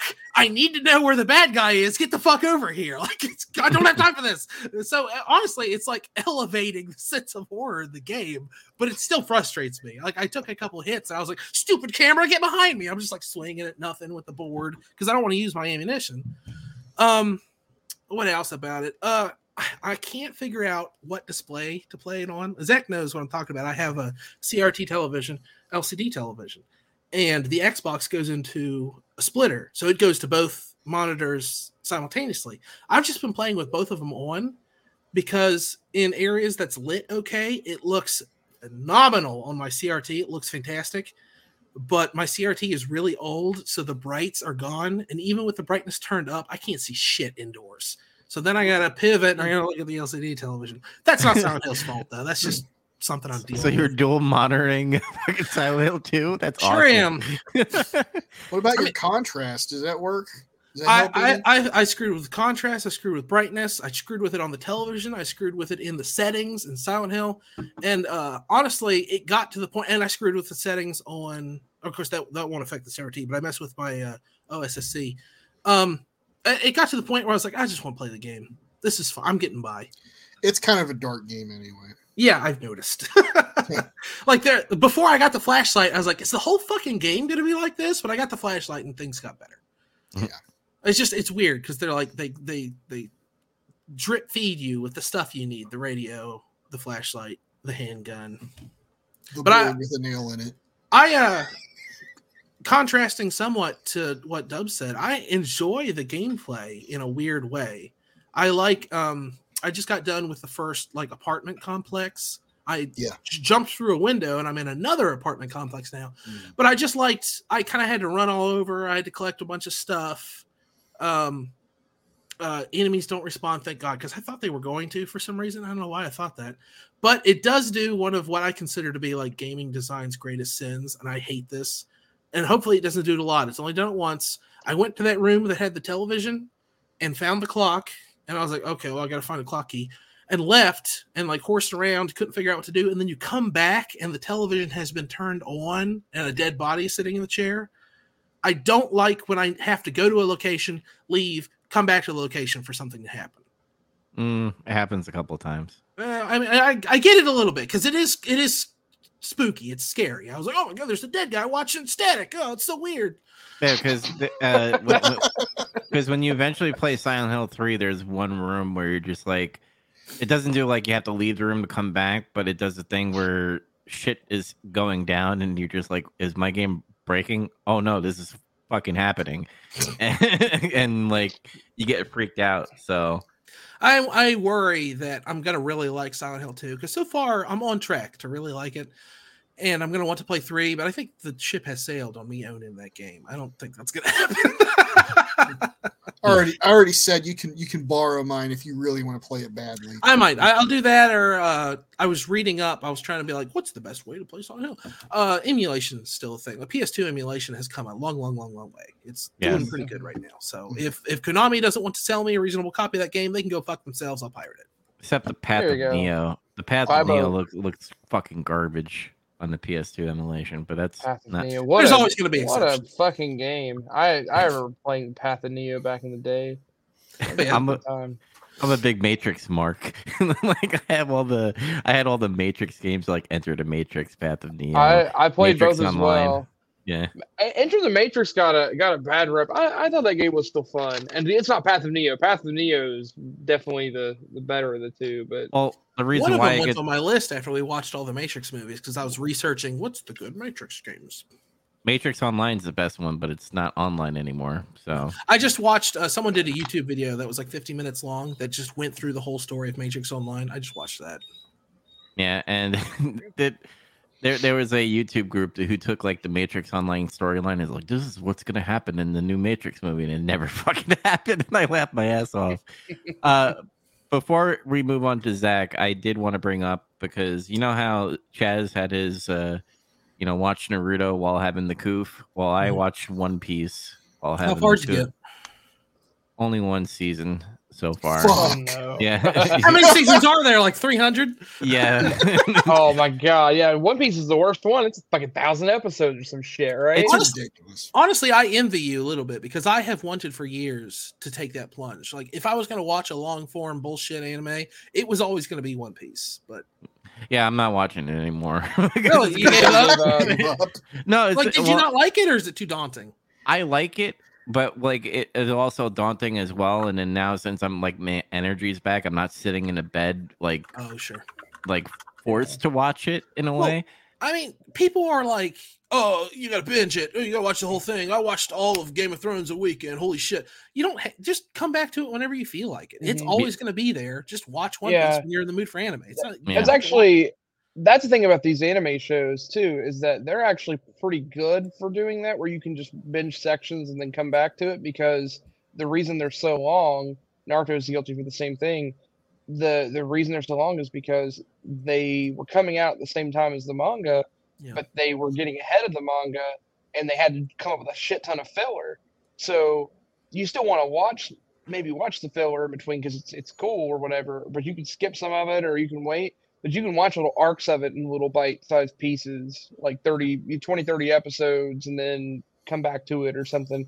Yeah, It's just it's make not too thing. bad. Every Yeah. once in a while, you're going to be in between major HBO Max television events or something. Yeah, just watch some One Piece. Yeah, I'll probably get back to one other like anime I need to get back to is uh anime called World Trigger. Uh, I don't know how to fucking like tell you what that anime is about. It's a mixture of like Jedi's uh and Gundams put together and it's That sounds fu- fucking awesome. Yeah, I'm- that sounds that sounds like what I'm about. but it's like ran by kids. It's like there's like no like the adults are just like I'm pulling dumb- it back now. Pulling it back. Okay, yeah, you're pulling, you're pulling me back a little bit. You said kids. I hate And- kids. and there's Well, like I mean, look, at- look at Gundam. It's basically a bunch of like kind of almost children. Yeah. And they're like teenagers. It's a little Yeah, more yeah, yeah, yeah. acceptable. They're there's, like, little adults. And there's this one like There's, there's this one like girl assassin that's like trying to like shoot at the world trigger people with a sniper rifle. Like I don't know what the fuck is happening, but I'm like having fun watching it. I feel like Girl Assassin should be an anime. Why is that not an anime? Isn't Prob- isn't Girl Assassin an anime? yeah, probably. I got a question because you like you kind of railroaded over you, what you're talking about One Piece. You never answered. You never said whether or not you even liked it any. I said I, I like it. I just it was just daunting, uh, and also because I, I gained energy, and I played like the video game like for a little bit because someone gifted to me because uh, a long time ago they're just like you'd play this One Piece game, and I was like it's all right. Like, I- I- anime games are kind of weird with me. Um, Uh, it depends. It's kind of crapshoot. yeah. There's good ones. There's bad ones. And one more thing, I did watch a horror movie called Skinamarink, not Skidamarink, Skinamarink. Uh, it's an hour and 40 minute uh, horror art piece. I don't know how to explain it. There's a lot, it, it- like, if you pay attention to the scenes that like scare you, there's backstory to it. That's all I will say. It's on Shudder. If you have Shudder, go watch it. Zach, what the hell you? Uh, what's your final thoughts as far as what you've been watching, playing, or doing, or any news that you want to talk about? I do got news. Uh, uh, Jerry King Lawler suffered a stroke today, so keep King your Damn. thoughts, brother. I heard he's Right. doing good. Yeah, King's the King's fucking Teflon. He had that heart attack on on Raw. Like what was that? Like ten years ago, and he was okay. it like 15, 20 years ago. God damn, it's that's forever ago. no, I think I was that was a little bit over ten years, like 10, 11. But yeah, Yeah, yeah. Ah, that's exaggerating a little. But yeah, it was Dolph like Ziggler elbowed the 2012. shit out of him, and then he like died. he, he he was dead for like what was that? Like five or ten minutes. yeah. You're, you're, you're confused. He was just selling his ass off. Like He was selling his ass off. Well, it's But the cur- yeah, it's the curse of Tiny Tim. He's attacking because what he did to him on Raw that one year. All right, Uh, guys, let's keep it on getting some color. there's nothing else to say other than get well, King. Mm. Get well, King. Um, I'll agree with that. Uh, see, I am. I finished where I finished Itchy Tasty. I started. I, I went back to comic books. I'm reading uh Venom Separation Anxiety, and it's I've heard about of like that. it's about when Venom. At some point, Venom just fucks off from New York, and he decides to move the other side of the country, which Marvel did for like a lot of characters and groups. There's like there was West Coast Avengers, and there's other characters that were just like I live in Colorado and shit. Uh, Venom Yeah. went to All of Marvel's in New York. It makes perfect sense. yeah, Venom was like, I'm tired of fighting fucking Parker. I'm gonna go to San Francisco and be homeless. That's, And a, that's what that's a famous place to be homeless. it still is. But uh, yeah, uh, he's like kind of living with like squatters and stuff, and basically he he turns into Venom and he like fucking beats up people that fuck with squatters. But of course, there's crazy stuff like technology cults that turn people into cyborgs and some guy gets away from them and he gets mixed up with like the squatters and it causes like a big fucking battle or something and there's there's a lot more to it than that uh there's stuff that has to do with ben riley the uh the uh, infamous spider-man clone oh, yeah. uh he crosses over in that i think this is like when he first starts getting his own stories um but i'm not that far yet so so far it's it's fun it's fun 90s uh stuff Is Ben Riley still canon? yes Really? all that clone saga stuff is canon it's Huh. just s- stupid it's like Yeah, 90% they- of it's stupid I, I didn't know if he like turned up every once in a while. If he like joined the Fantastic Four for one summer or something. no Like, he I- died Oh, he Yeah, died. he died. Yeah, the, they, I- the way they did it, it wasn't the whole thing like they they basically took the reaction because they were really going to make him like the original Peter. Like they were going to make him the real Spider-Man and Peter was the clone, and then people just like had like a mega meltdown reaction to it. So they're like, no, no, no, and they like made it later on. Harry Osborn or uh, I- not Harry Norman was like, ha ha, it was a trick the whole time, and it was it was like I'm messing with you. i Right, can't remember the the specifics of it but all i know is they were in a of it, fight yeah. And ben riley kind of sacrificed himself slash just got killed in the fight is, is what happened I, I vaguely remember the whole Clone Saga hullabaloo, but I, I didn't know if he was still kicking around somewhere. I mean, for Yeah. at least like two or three years, it, it was canon that he was actually Spider Man and that Peter Parker was a clone until they finally found some way to say, nah, just kidding, it was a trick. Ah, ha, we were joking. It was just to get at Spider-Man's psyche, and people were like, "Boo, this is bullshit." Mm. Yeah, Um, I've watched. Uh, I finished watching the uh, Devil May Cry anime. It, it's a shorty. It's just I've watched it just sporadically. It's like are twelve episodes. Your devil may weeping your ass off. I am. uh, well, I was like, I finished all these games. Here's this anime. I I, may, I always kind of wanted to watch that anime, and I never did. So, Is it good? eh. It's like oh, like at first, like you know, I talked about the the episode where Trish and Lady meet and they have a girl fight, and it's hilarious because they're being all catty about shooting each other's hair and shit. It's funny, but, but like um, there's like cool moments in it and stuff, but for the most part, it like reminds me about like what's wrong with Devil May Cry 2 in terms of like the presentation and the story, where like Dante's not like joke ass Dante as the original director of the game put it, the the unnamed director. He didn't like how Dante was a joke ass. Joke ass. joke. Ass. so like he's kind of like like I think this takes place after DMC one, uh, and which is like kind of far in the timeline at that point. It's weird, but uh, he's like depressed. He's not very like jovial, like kind of how he is in the other games. Uh, he's like really somber and quiet, and it doesn't make for good anime. when Yeah, you're like, yeah, don't make cry anime, kick ass. No, he's just kind of like a prick, and he's like kind of just in- depressed. Like, you can have that character, but there's got to be another character who's charismatic and interesting and bombastic. Yeah, that character that, that is supposed to be a prick and depressed is Virgil, but he's not in it. Ah. so, but uh, yeah, it's okay. Uh, the the end of it was cool. It kicked up and finally became like cool for like two episodes. Uh, but that was the end of it. Uh, I also watched Creature from the Black Lagoon. I've Oh, the, ne- the original Universal one. yeah, I, I've never yeah. seen Nice. it. It was it was on Svengoolie this weekend, and I was like, oh shit, I'm gonna watch this. That movie rules. On what, Ghoulie? uh Svengoolie, uh he's like um kind of like a horror movie host, kind of like Elvira and shit, Oh, okay. but he's like a guy. It's kind of like Mystery Science Theater 3000 esque. Uh, he's got like little characters and stuff there. The Uh, Italian? I don't think he's Italian. I think he's from the Midwest. the but, Ghoulie. like, we get it on MeTV in this area. Uh, if you find that channel, if you have cable, I think you can get MeTV on through some streaming services too. He he uh, shows all kinds of stuff. Uh, we watched one called Frogs one time. It was over the summer. It had Sam Elliott in it. It was like the, one of the earliest movies he was ever in. I love that movie. That movie That rules. so dumb. I love it. that movie's my- fantastic. My favorite thing is like the, the, the transitions between scenes is always a, a frog. It's like a close up of a frog. It's just a close up of wildlife, just like an actual ass frog. I love it. People just die because frogs jump on them. It's it's hilarious. Great movie. Um, I uh also watched uh not Black Panther, Wak- Wakanda Forever or Wa- Wakanda Forever if you want to be funny. Mhm. It was uh boring. Uh, it was about what I expected it was going to be because it's just supporting cast the movie. yeah. yeah, that's a shame. And I'll always maintain that they made the mistake of not recasting Chadwick. I think that was a big mistake, and they're going to pay for it.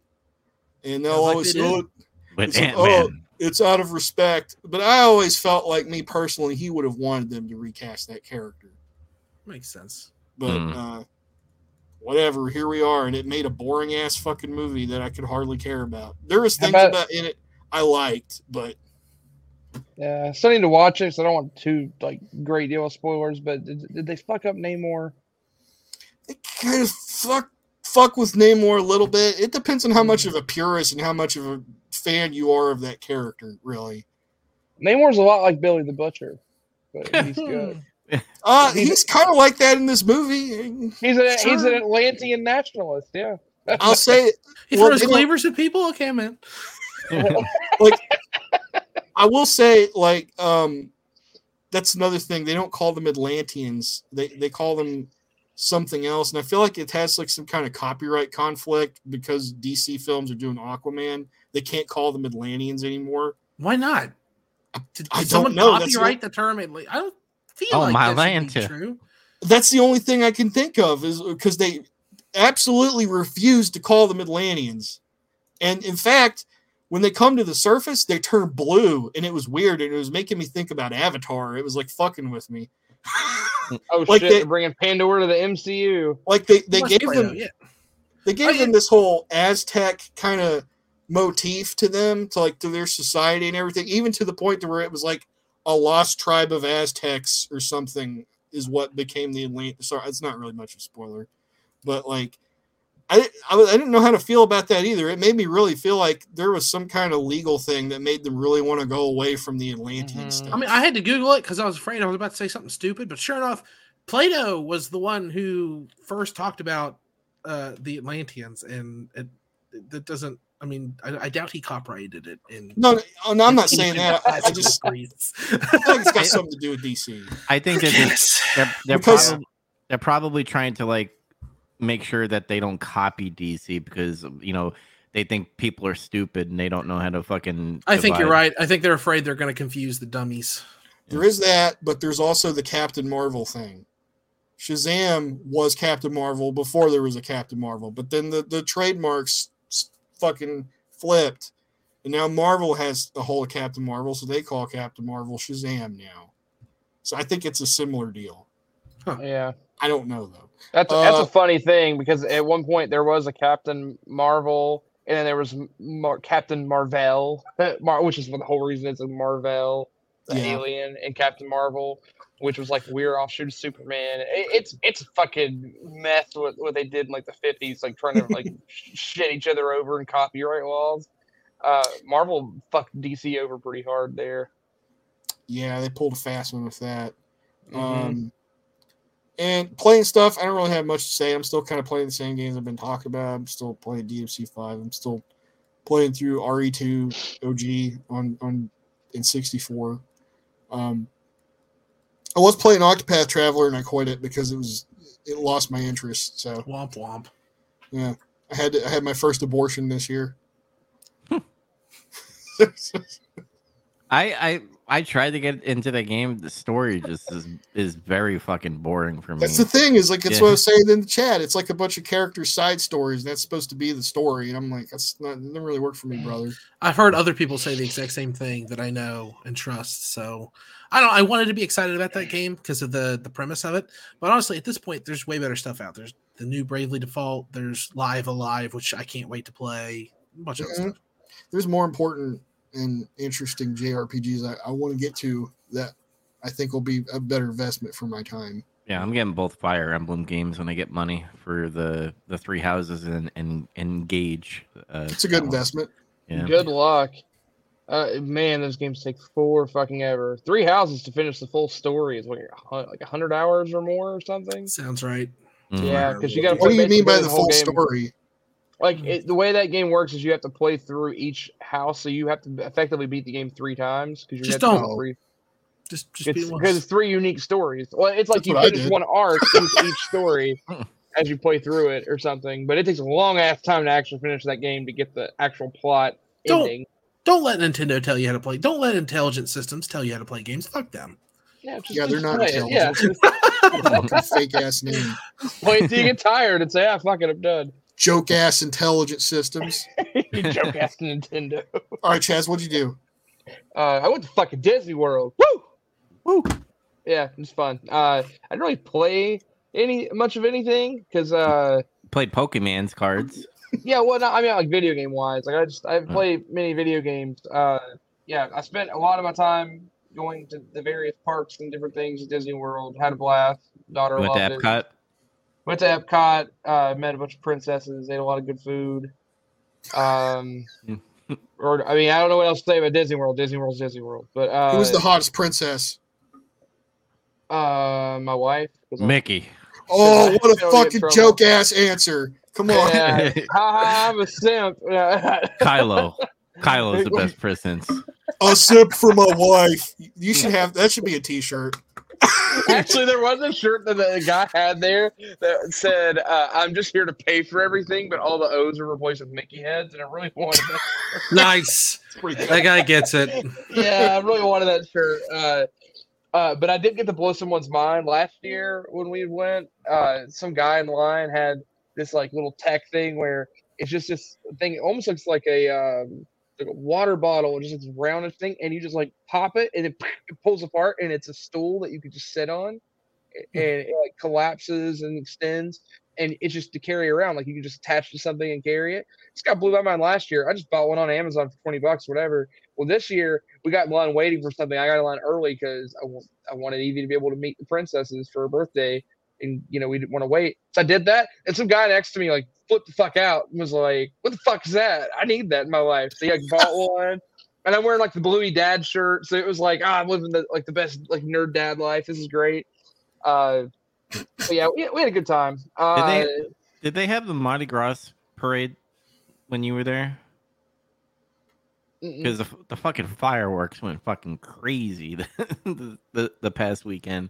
Because no, I'm not too, yeah. I'm not too far from um, uh, Disney, so when they do the fireworks at night, it literally rocks my house because of how much. You fucking- hear the fireworks at Disney every night. Yeah, that Oof. sounds pretty fucking awful. Holy Mm. shit! Not gonna Yeah, no, I mean it was just the typical stuff, like the typical shows. Like we watched, we watched the fireworks and stuff, but I mean it, it wasn't Mm. anything like specific. But, um, but yeah, uh, the next day was uh, we left on Friday, and then Saturday was uh Pokemon TCG regionals, um, there in Orlando, and it was like the largest one in North America in history, uh, and um, didn't do the best on day one. Uh, had had some some bum experiences. Had had some a little little weird interaction. I won't get into uh, with with the streamer, but uh, overall was able to turn things around and just enjoy myself. Traded, got a lot of cool stuff, met some cool people,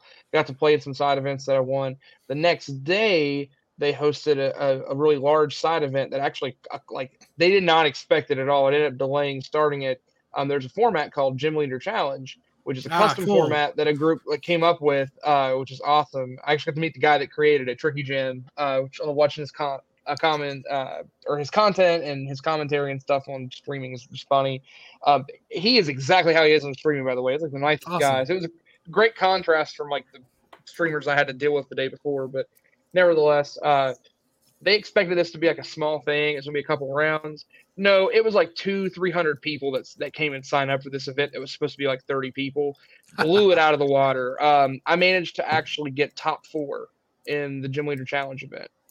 Well, One And- of the Elite That means you get a gym. You get one of the eight gyms then. Uh, well, I, I got enough uh like token stash stuff from from doing well that I managed to buy a super secret rare uh, Blastoise to put in the, the deck that I used to do well in. Uh, that's like gold. It's like the plasma secret rare of that Blastoise, which is worth like four hundred dollars.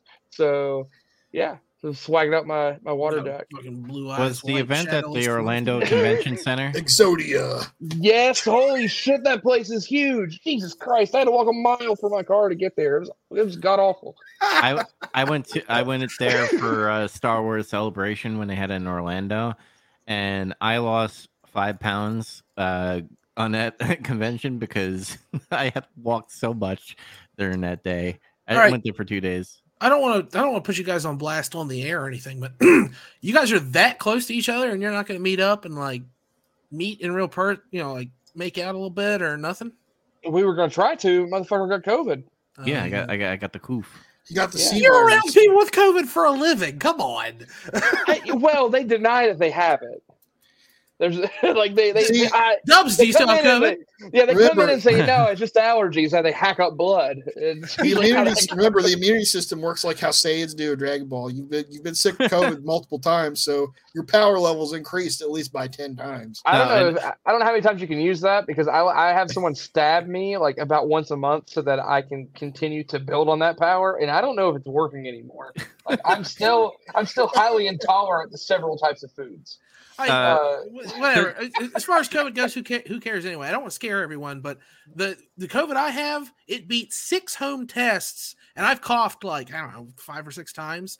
But I went and got a test anyway because someone I was with tested positive, and uh, yeah, I have COVID. It's just beating all the home tests, and coughing was not a symptom.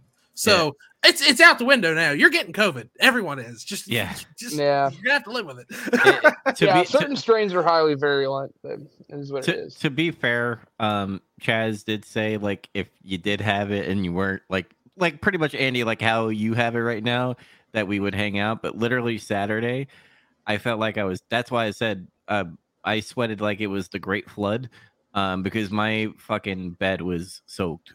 So you, you you got the real COVID. I got like diet zero COVID. You got I, I, COVID. You got I new look- COVID. Diet Mountain Lightning COVID. That's right.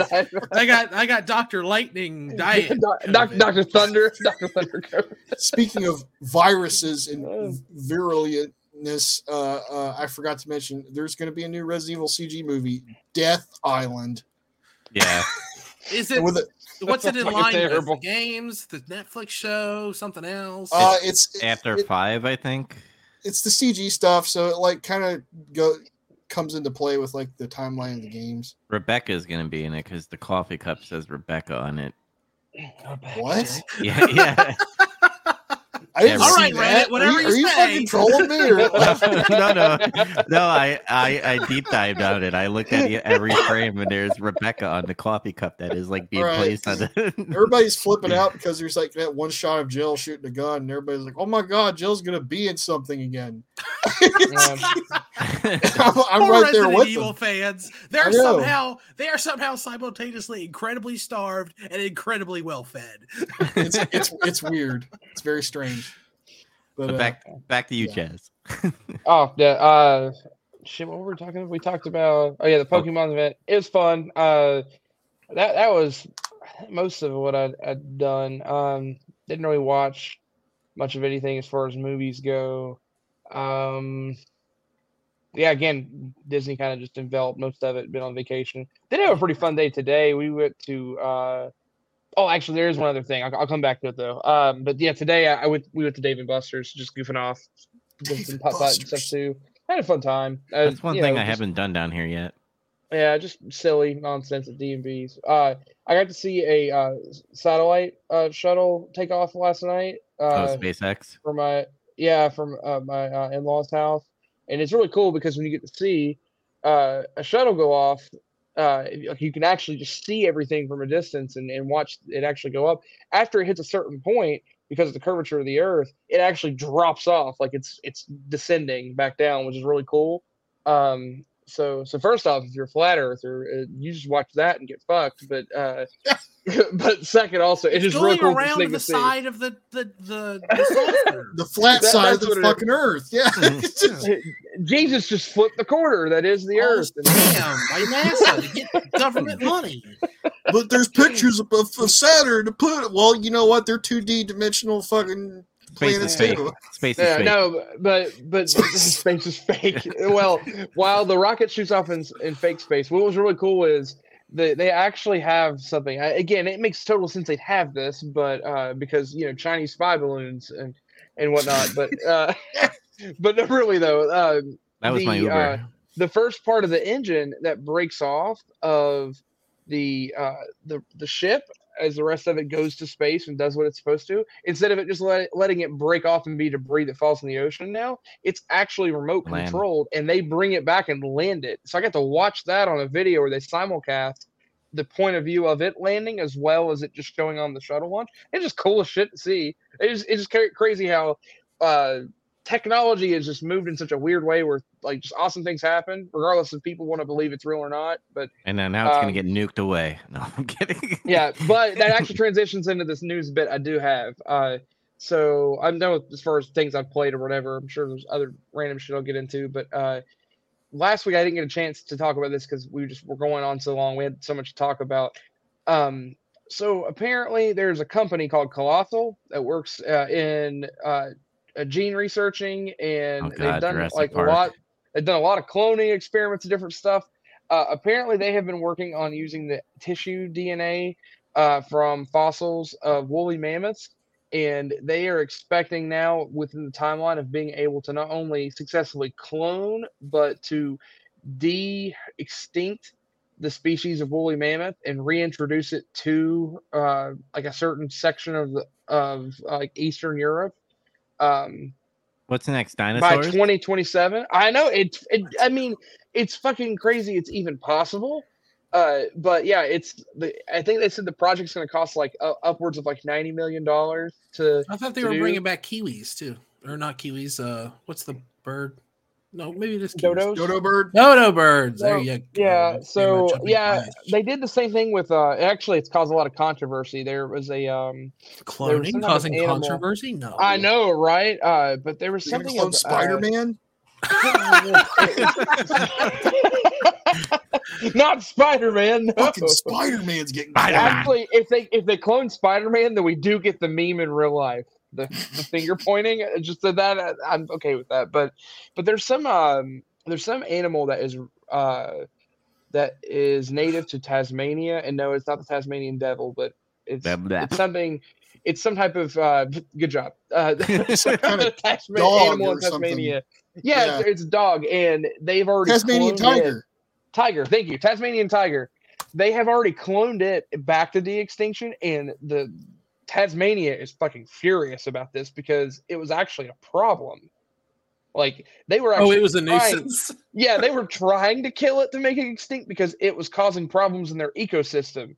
So they reintroduced this animal and said, "Hey, no, we brought it back to life." And they're like, "Fucking why? Don't introduce it back to the wild. It's gonna Yeah, cause problems." I don't understand these fucking Uh, scientists, bro. Like, They were so Like- uh, preoccupied about whether or not they could, they never stopped to think about whether or not they oh, should. Should yeah, yeah. we get we and get that's all not just these a movie songs. quote anymore, apparently. So we get all these fucking movies, man. Like it's, Terminator taught us, don't fucking make an AI, and we're gonna have fucking Skynet be self-aware. What are we fucking doing? we're fucking building AIs. Now they're thinking about fucking bringing prehistoric fucking animals. What's next? Dinosaurs? We're gonna have a park of fucking dinosaurs and shit. Go fuck well, yourself, you, you science. can't you can't be you can't be doing that because then get then male dinosaurs start marrying male dinosaurs. Can't be having gay dinosaur marriage. Yeah, shit. Guy, science fiction has never had a, a story or a lesson or a moral to it worth listening to. I think we all know that.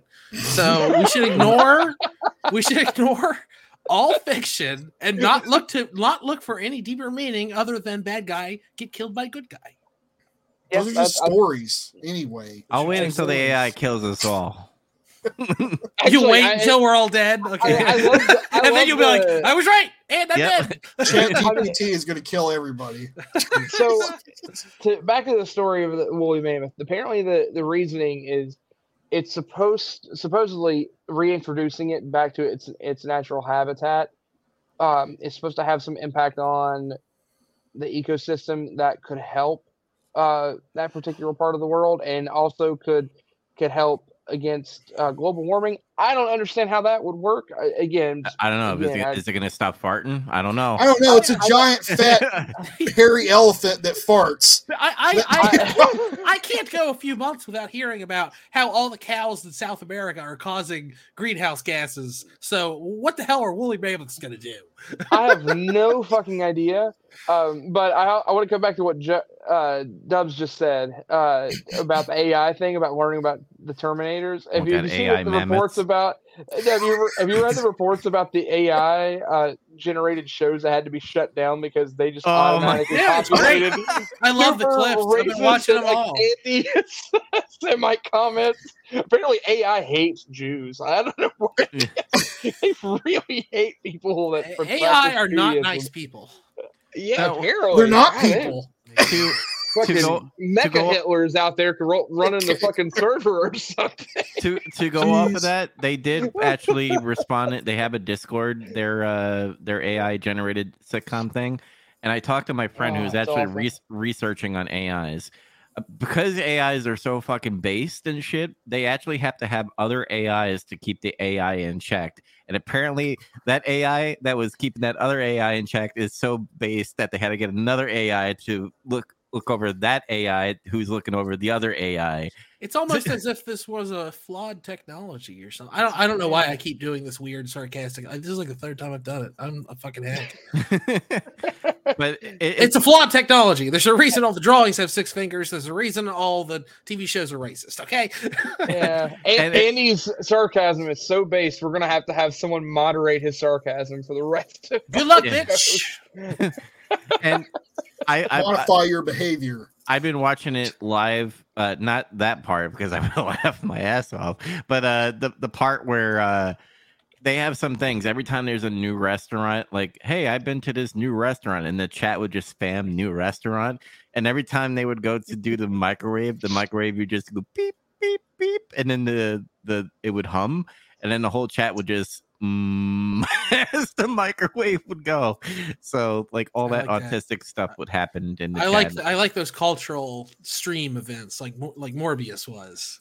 yeah. Oh, sex, sex, sex, Mhm. sex. Have Yeah. sex. I'm Oh, pretty uh, sure. sorry, have sex, have sex. That's, that's what it was. Yeah.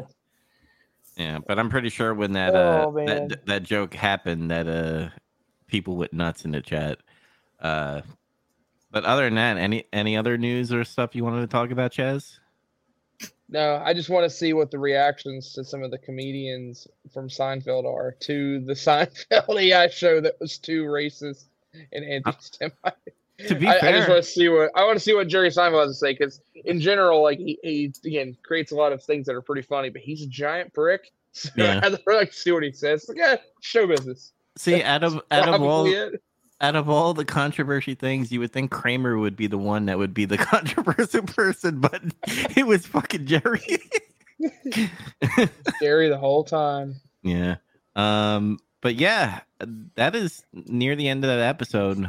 Um, where I think we're gonna go in this format because I'm pretty sure people want to hear about the movie first, uh, compared to what we're doing. Yeah, this Um, felt good. And unless unless we have a a listener who wants to speak up and be like, "No, that sucked," I think we're gonna roll with this. Yes. So I, li- I like this format better. mhm. so next week we're gonna be talking about High Sierra, not Sierra Mist. Uh, if you want to have a Sierra Mist, you're allowed to do that. I don't Well, not for much It's- longer. It's You you better hurry. you better stock up on your Sierra Mist.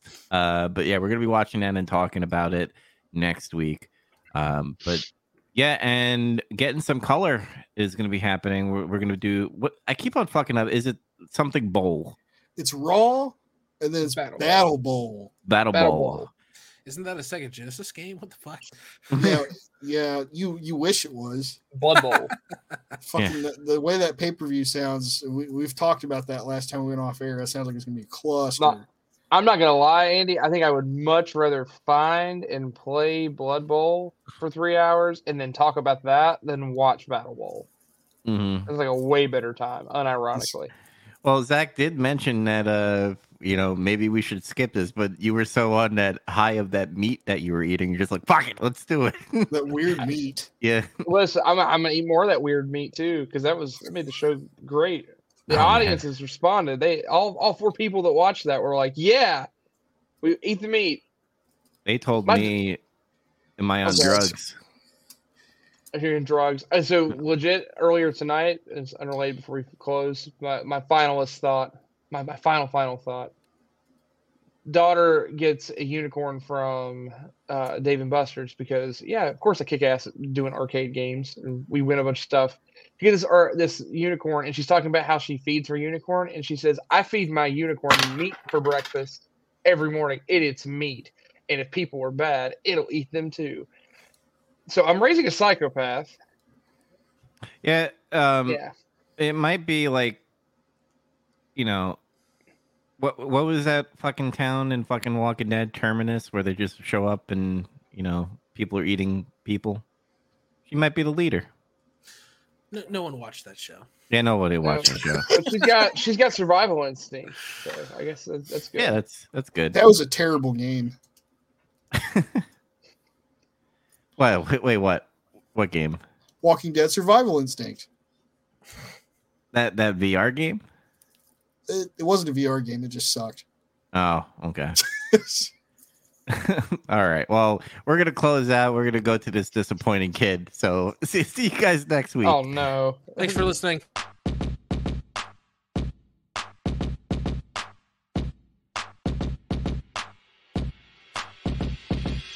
Tennis ball, throw it against the wall. Tennis ball, throw it against the wall. Tennis ball, throw it against the wall. Bounce, bounce, bounce, bounce, bounce. Tennis ball, throw it against the wall. Tennis ball, throw it against the wall. Tennis ball, throw it against the wall. Bounce, bounce, bounce, bounce, bounce. Tennis ball, throw it against the wall. Tennis ball, throw it against the wall. Tennis ball, throw it against the wall. Helps me forget about my cancer.